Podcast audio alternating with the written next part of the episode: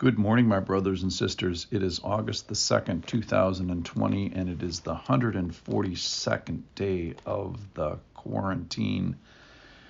And today, we our official passage is in Matthew 17, and we've been there for a couple of days. It's about the transfiguration of Jesus, where Peter, James, and John go up the mountain with Jesus. He's transfigured before them with Moses and Elijah, who's going to be the star of the show today.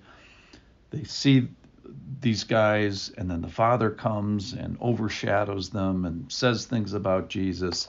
And they're on the way back home. So they're on their way back down the mountain. And the disciples asked him in verse 10, Why do the scribes say that first Elijah must come? So they raise the question after this amazing thing. Well, what about Elijah? I still don't get the deal with Elijah. And you are probably wondering the same thing and I was too. So yesterday we looked at two passages. We looked at the last few words of the Old Testament in Malachi chapter 4 verse 5, 5 where it says Elijah is coming back. That's those are the last words of the Old Testament.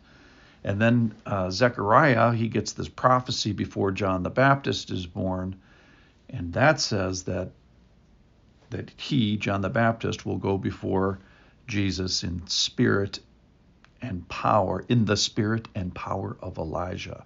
So we're going to kind of key in on this spirit and power of Elijah. And so we're going to ask the question in what ways has Elijah already come and how can how can Elijah have come in the form of John the Baptist? So you can see why the disciples are confused. In fact, Jesus so Elijah was standing in front of them 5 minutes ago whatever, an hour ago. And Jesus says, No, that's not the John the Baptist. That's not the Elijah we're talking about. I'm talking about John the Baptist. The spirit and power of Elijah is now in John the Baptist in more of a way than it's actually in Elijah who was standing uh, in front of him. So it's a very unique thing. Uh, so we're going to ask the question today how did John the Baptist come in the spirit and power of Elijah? It's a good question. So, to answer the question, we're going to have to go back and, and just look at one little moment of Elijah life, Elijah's life, and it's his ending. This is in from 2 Kings chapter 2. And this the first verse says, Now the Lord was about to take Elijah up to heaven by a whirlwind. So this is the final moments, if you will, of Elijah's life. And he's with his partner, his junior prophet, Elisha. So Elijah with a J is the older guy, Elisha is the younger guy. And they are together, and Elijah commits himself to him. He says, I'm not going to leave you because everybody seems to know that these are Elijah's last moments. And there's prophets that come from Bethel and prophets that come from Jericho, and they, they all say, says, Hey, you know, did you know that today the Lord is going to take away your master? And Elisha, the younger, says, Yeah, I know, and and commits himself to stay with him for his last days. So then we get to the part of the passage that everybody seems to know this is coming. Elisha, the younger, knows, the prophets know, they stand at a distance and they watch, and then this happens. They come to the river Jordan. So, this is when you hear the phrase, I'm going to cross over the river Jordan, this is what it refers to. So, this is from 2 Kings chapter 8. Then Elijah, the senior, took his cloak and rolled it up and struck the water. They were standing by the river Jordan. And the water was parted to one side and to the other, till the two of them, that is, Elijah the senior and Elisha the junior, could go over on dry ground. And when they had crossed, Elijah said to Elisha, Ask what I shall do for you before I am taken from you.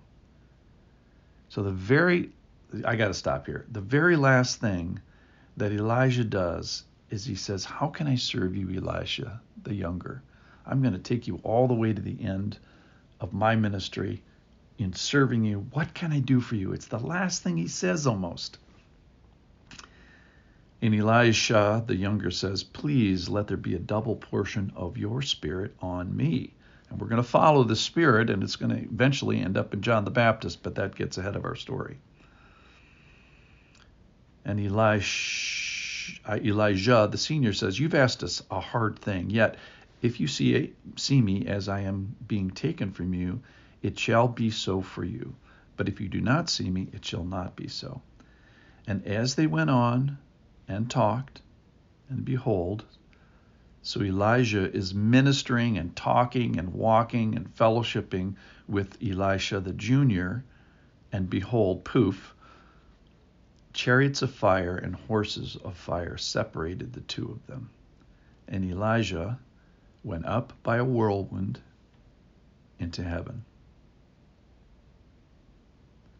So I'm not going to tell you what happens after this because we don't have enough time in one single day.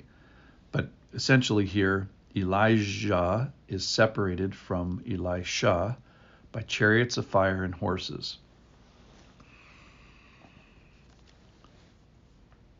So we're learning about the kingdom of God. Is the king does the kingdom die with Elijah? Did the spirit of Elijah die with Elijah? the disciples wondered as they were going down the mountain. We wondered we wondered about it now and even the guys that were with him are going to wonder it. We're going to talk about that tomorrow.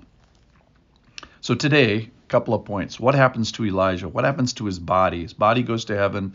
His spirit is what we're going to focus on. And what's going to happen to the next generation?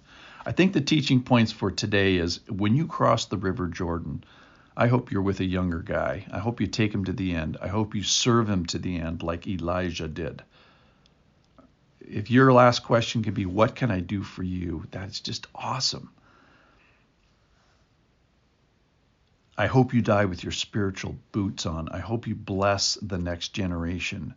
If you've been a Christian for five years or more, or maybe five minutes, what are the names of the people or the name of the person that you're taking? right to the time when you cross the River Jordan. I hope you have a person, I hope you have a young person that your spirit and the spirit of Elisha and the Holy Spirit can be embedded upon, can be blessed upon when you cross the River Jordan.